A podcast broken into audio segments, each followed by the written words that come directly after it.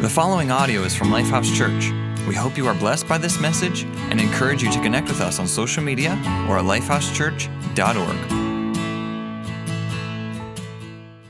What would you do if you were gifted, I don't know, like $10 million? Uh, or maybe that's too big of a number for you to even dream about. Uh, l- let's say your, um, your current income was doubled. You suddenly got a 100% raise what would you do with that increase? W- would you quit your job? Uh, I mean, obviously, if you get a 100% increase, you're not going to quit your job. But you know, what would you if you had all this money? W- would you quit your job? Would you maybe go on a dream vacation? Um, and the key word there is if. If someone gave me $10 million, I would. If I got this huge raise, I would. And what we do is we always have this if hanging there as the way out of doing anything significant, right? So what would you do if someone gave you a million dollars that you had to give away? Maybe you would, I don't know, maybe you'd help start a hospital or help fund some significant research to help people. Maybe you would uh, open an orphanage or maybe you'd start giving to the church. Uh, maybe you would, you know, there's another need around you, a cause that you care about that you would finally do something about. Here's what I've noticed we all have big dreams for the big money we don't have and we have little dreams for the little money that we do have. And the difference between the big dreams for the big money we don't have and the little dreams that, of the little money we do have is the big dreams are about others and the little dreams are about us. The little dreams are um, the vacation I want to take, the extra things I want to experience. And the big dreams are about helping others. Maybe for some of you, it's you would do extravagant things for your extended family, or you would help out uh, you know, all those commercials that you see on TV, the needs, you would do something about that. But in the meantime, I got to take care of myself, especially during a global crisis like a pandemic where we've never been so concerned about whether we could take care of ourselves. You know, like are, is there going to be toilet paper in the you know in the grocery store? And now with this you know supply chain crisis, you're worried again. Is there going to be toilet paper? Are there going to be the basic things of life in order to meet my own needs? Uh, during a pandemic, when you're worried, am I going to have my job? Am I going to be able to pay the bills? And for many of you, the answer has been very troubling. By the way, I want to, even as I'm talking about the pandemic, I, I very rarely take a moment to do this, but I want to just say to those of you joining us online, you're watching this behind a device, mean, welcome home to Lifehouse. We're so grateful that you, that you jump in, you join us online, whether you're watching it live as we stream it or you're catching this later. We just want to let you know we appreciate you being part of the Lifehouse community. We value you participating online, even if you can't be be with us in person. We know there's a lot of reasons why you join online. Some of you, you live in a different country uh, or you live far enough away that you can't make it to one of our in person gatherings. For others of you, for a variety of reasons, uh, it's you don't feel ready to join us in person or you can't. And we just want to let you know that you are a valued part of the Lifehouse community. We care about you. We love you. We're praying for you. And as you've noticed, we've made changes so that this experience is the best experience possible for you. And we recognize that during the pandemic that we wanted to uh, do things a little different online and so hopefully you're hopefully you're enjoying this but more than enjoying it that you're experiencing something you're encountering god as you join us online let me jump back in. The pandemic has changed a lot of things for you, even financially, right? And so there's this tension that all of us feel, and maybe you don't feel it all the time, but there's this moment where maybe you see an ad or a need or you hear about some need somewhere else and then you feel this tug between taking care of yourself and your own family and then maybe giving toward this other need there was another his, uh, time in history when there was incredible economic turmoil and political turmoil. It, it was set in the nation of Israel, and through this sermon series, we're looking at a specific uh, season in the nation of Israel when they were experiencing tremendous economic and political upheaval, uh, where the people had rejected God. And because they rejected God, they rejected living the best way of life. And when you don't do what's best, it has catastrophic consequences. For the nation of Israel during this time, it had catastrophic consequences like famine and wars. And as a result, people were in incredible need. They were, there was uh, economic crisis. And, and, as a result, the, those with power used it to abuse the weak. Those with financial resources used it to take advantage of the poor. And, and feels and sounds a little bit like today, right? Where I, regardless of where you are, you feel regularly like there's people trying to take advantage of you. They're trying to rip you off, they're trying to cheat you right? I, I, mean, I get this regularly. I, I, feel like it used to be that we all just had to keep our eye out for emails from uh, one of those Nigerian princes. But today, they've gotten more clever. Uh, I, I mean, I actually just fell for one of these. Uh, it was a phishing scam. Uh, I got a text message that one of my accounts had been disabled and I needed to follow the link to fix it. And so, of course, I was like, and I had just been working on that account. I was like, what? And so I jump on, follow the link, and I'm about halfway through filling out the information. I went, wait a second, this doesn't seem right. And so I went to my actual account online and I was like, they're not trying to get this information. And so then I had to change passwords and, you know, try to create a lot of protections to make sure that they didn't get any information from me. Because we're all like like you go through life like suspicious and skeptical that people are trying to cheat you and rip you off. And that was this era. And, and in fact what you're going to find very quickly in this in this chapter second kings chapter 4 is that it was actually far worse than it is today. Let, us jump in and read 2 kings chapter 4 starting in verse 1 the wife of a man from the company of the prophets. So th- this is somebody who dedicated his life to serving god to, to ministering to people. Uh, the wife of a, a man from the company of the prophets cried out to Elisha, Your servant, my husband, is dead, and you know that he revered the Lord. So he served God, he gave his best, but now his creditor is coming to take my two boys as his slaves. And uh, so he's a good guy doing good things, but he wasn't good with money and he left a lot of debt. And, and so in this time, what they were allowed to do is if you, if you, there was a if you owed a great debt, you could make the person go to a work camp basically as a slave, and the, all the money they earned went to pay off the debt.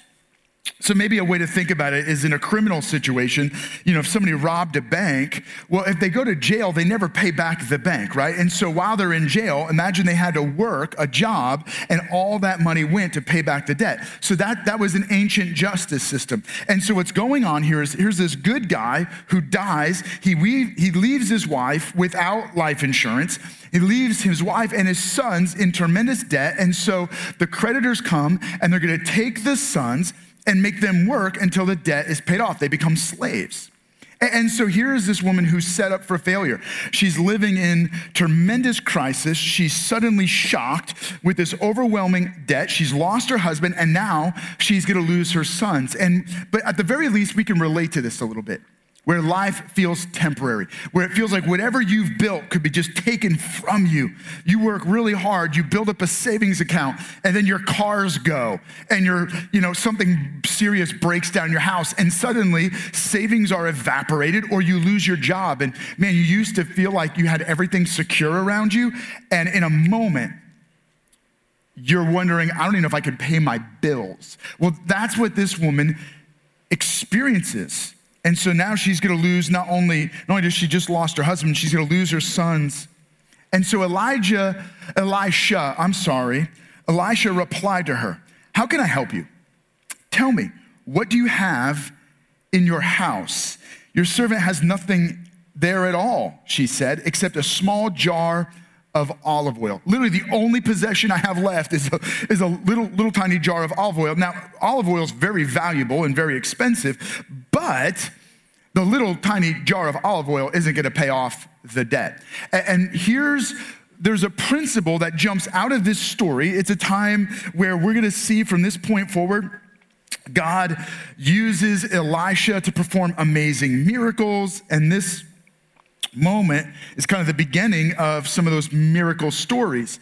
And the miracle of the story is that God is going to have her use the oil to provide for her debt, to pay off her debt. And the key principle is that God provides through our participation. You've been waiting for God just to show up and do something miraculous. You've been asking God to do things in your life, but you haven't been participating in that. God provides through our participation. But at the end of the day, the real problem is not that you and I are in debt or in financial crisis or living during an economic turmoil. It's that there's a deeper crisis, right? It's what we do is we, we do have a challenge financially, or we feel like uh, there's this emptiness for her. She lost her husband, is going to lose her son. She's in great debt, and we feel this debt. But the, the greater problem is this emptiness where nothing is ever enough. No vacations enough, no purchases enough, which is why we get addicted. People get addicted to spending, people get addicted to buying, people get addicted to working, right? All along trying to meet this deeper need, right? A deeper need that you and I are empty. We've got holes in our souls no matter what you put in, it pours out. The emptiness comes from this spiritual corruption called sin. Sin that drains us, sin that leaves us spiritually empty. Sin is a separation from God and all that is good, all that fills and satisfies. And when we're separated from God, whatever now, whatever we put in, whatever fills spills, but whatever fills is spilling out, meaning it's being drained out. And so we go through life feeling empty, feeling exhausted, feeling like it's never enough. And so the real pain point is that we need to get filled spiritually. And, and that's where Jesus comes in, right? Jesus sees our great need, that we are enslaved, right? This woman, uh, this debt is going to lead to her sons being enslaved the emptiness in our life uh, causes us to be strapped and trapped. And the, the part of that is that those things begin to chain us and control us. So emptiness leads to enslavement. Jesus saw that every one of us would become trapped by sin, drained by sin, and enslaved by sin. And so Jesus comes to give his life to pay off our debt. That, in fact, that is the theme of everything you read in the Bible. Uh, the Bible is a, is a historical account of the work of God throughout history. And here's what you notice that from the very beginning, God is a giver. God came to give, not to get. He comes to express his generosity to us rather than to ask anything from us. And so Jesus is the ultimate expression of God's generosity. Jesus came, he gave his life, his life, the payment for our sin, sin that would end in forever judgment. So Jesus gives his life. His life pays off our sin debt. But what's interesting is this, right? Like, you don't just get a canceled debt. Like the debt, the, the, the creditor doesn't just say, okay, your husband's dead, your debt's canceled. He goes, you still owe me. And so it's gonna cost you your son's life. We still owed because of this sin problem, this sin debt. And so Jesus doesn't come and cancel our debt. He comes and he pays our debt. He gives his life as the payment for our sin indebtedness. So Jesus dies on the cross his life the payment for our forever judgment.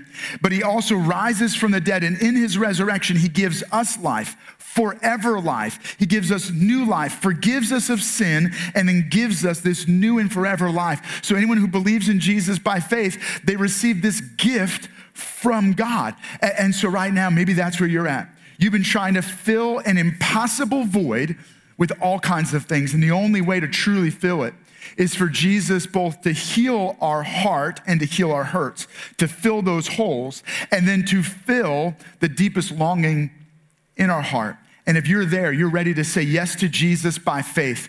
Through a story about a woman whose husband died and her two sons are going to get thrown into a slave uh, debtor's camp, you recognize, man, I'm in debt and I need new life through faith in Jesus. If that's you, would you make that commitment just to believe in Jesus by faith And then let us know. Text the name Jesus to 81411. You can also maybe in the comment section say, I'm saying yes to Jesus. Let us know. Reason is we want to we want to quickly give you a link to provide some resources. We want to help you grow as you begin this new relationship with Jesus. And one of our pastors will very quickly follow up with you to connect you to the support you will need as you grow in uh, your faith in Jesus. So as we jump back in the story, what I really want you to, what I want to capture your attention is how God provides through our participation. And the first way that we begin to participate is by believing in God and recognizing God's role in our life. And so what, what does this woman do? Uh, here's, I'm going to give you the backstory and then I'm going to read you a verse. So Elisha tells the woman, uh, go collect a whole bunch of jars and then begin to pour the oil into the jar. Well, she only has a little bit of oil, but as she pours, the oil doesn't run out. It just keeps filling all of these jars. And so suddenly, a little jar of oil becomes a gusher in Texas, right? Like it suddenly becomes this like huge resource. And then uh, the woman comes and tells Elisha, This is what happened. What should I do now? And that's where our story continues. If you go down to uh, 2 Kings chapter 4, verse 7, she went and told the man of God. And he said, Now go, sell the oil, pay your debts. You and your sons can live on what is left. What's the point? The point is that God provided. But God doesn't just provide. He is provider. That's what Elisha wanted to use to catch her attention. He, this was a heart moment. She had, her husband had been one of the, among the company of the prophets. He had been a good guy, following a good God.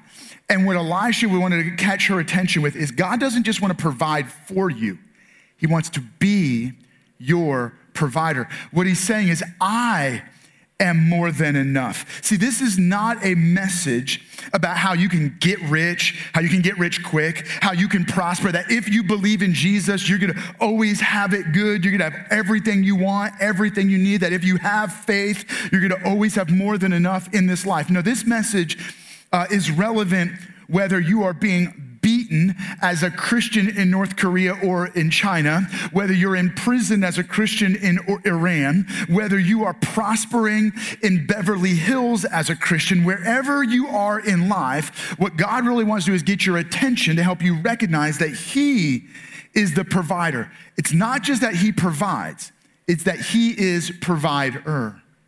He is more than enough. He is all that you need. Whether you have much or little, God is more than enough in your life. And so the key is this what God wants to do is He wants to meet us in our poverty, He wants to meet us in our need and in our want. Why? Because He wants to become part of our story so that He can invite us into His story.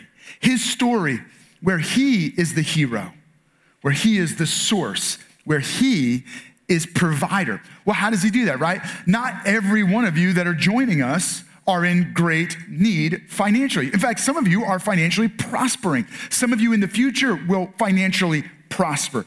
And so, how does this message become relevant? I mean, what is your connection to this poor widow who's got this incredible debt? Well, the, what I'd encourage you with is recognize your poverty and then invite God into your poverty. Maybe your poverty is not financial, maybe it's emotional.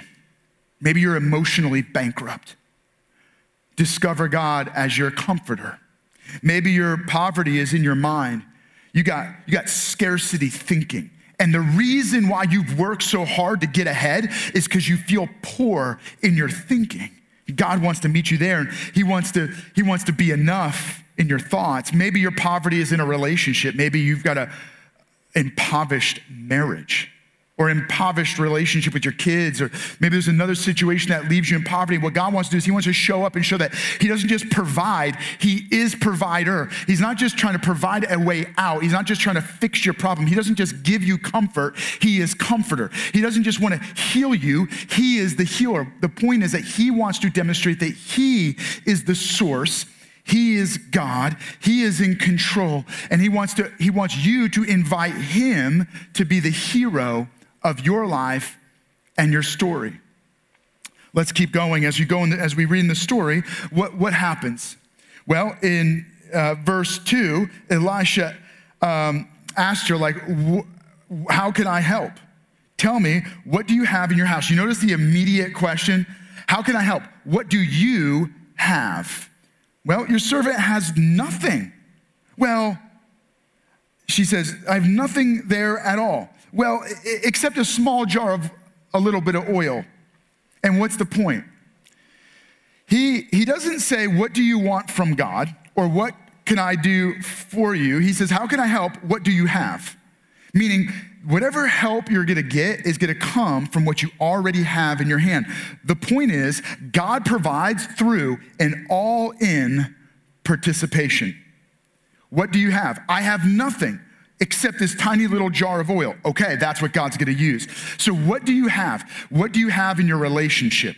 You need, you need God to provide something in your marriage. You need God to provide something in your, in your relation with your kids. You need to provide something, uh, God to provide something in your uh, interpersonal relationships at work. You need God to provide something in your finances. Okay, He's going to invite you to give everything you have so that He can show up and give what He has. That's the point. God says, You come all in, then I will show up supernaturally. Here, here's the thing God does what we call general provision. He provides for everyone at all times, right? The air that we breathe, the earth that we live in, the, the rain that comes from the sky to feed the crops that we eat, right?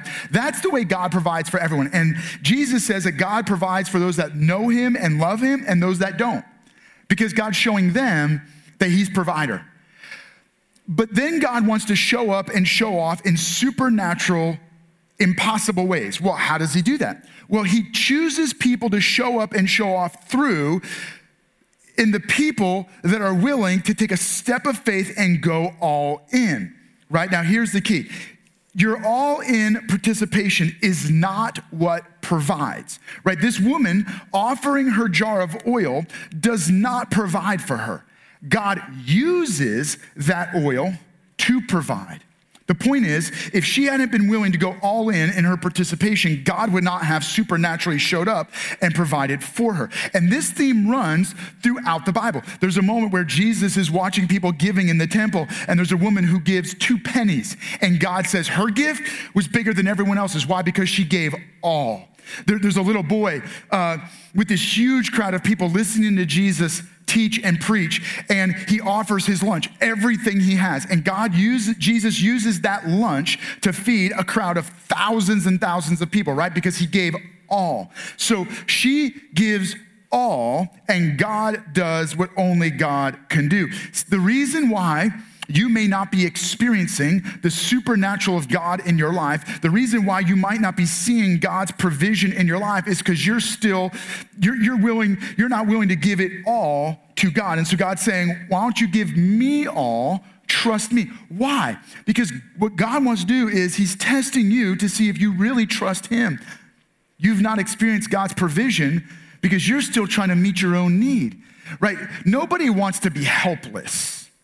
In fact, we all do everything we can to avoid being helpless. But for this uh, woman, God shows up and God does what only God can do by being provider, but asking her for an all in participation. What would it mean for you to go all in and participating in God's provision in and through your life? As you read the story, here's what Elisha says Go around and ask all your neighbors for empty jars. Don't ask for just a few. Then go inside, shut the door behind you and your sons. Pour oil into all the jars, and as each is filled, put it, put it, uh, put it to one side. She left him and shut the door behind her and her sons. They brought the jars to her, and she kept pouring. When all the jars were full, she said to her son, "Bring me another one." But he replied, "There is, there are, uh, there is not a jar left." And then the oil stopped flowing.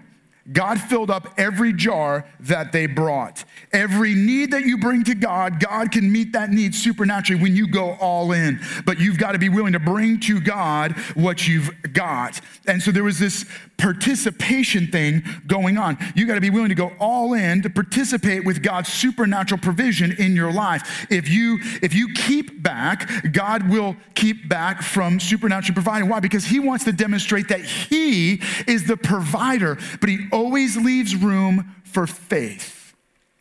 That's what I want to plant in your mind. The reason for an all-in participation is God always leaves room for faith when he provides for you when he provides through you. There's, there's a, an immediate a story that comes almost immediately after this as you're reading the life of Elisha, where there's another moment where they have to give before God does. Meaning, God is inviting us to take the first step. Maybe the first step for you is to write a tithe check, to write a check to give into the church. Maybe it's to meet a need. Maybe it's to provide for someone else. Maybe it's to go beyond yourself and give away what you thought was yours. And the point is that they had to give before. Let, let me read the story. A man came from uh, Baal Shalisha, uh, bringing the man of God 20 loaves of barley bread baked from the first ripe grape, uh, first ripe grain, along with some heads of new grain. Give it to the people to eat, Elisha said. How can I set this before a hundred men? His servant asked. But Elijah answered, Give it to the people to eat, for this is what the Lord says They will eat and have some left over. Then he set it before them, and they ate and had some left over according to the word of the Lord. Now, you can't read that without immediately thinking of Jesus feeding the thousands, right? And, and it's really a foreshadowing of how um, they brought this bread. It was not going to be enough to feed 100 men. Jesus was offered a small lunch. It was not enough to feed the thousands. So they broke it and gave it, but then it, it supernaturally meets the need. They had to participate, they had to go all in. They gave before God showed up, and then when God does what only God does, it becomes this amazing miracle. Here's the key whatever God is asking you to give to Him, he will not be outgiven. Let me, let me make it clear God will not be outgiven. Try it. Prove me wrong. Here's what I've discovered in my life, what I see consistently in scriptures God is generous. He's inviting us into his generosity. God will not be outgiven. So why don't you try it? So, what's the key? The principle is God provides for us to provide through us. How does God meet the needs of the world around us? Through us.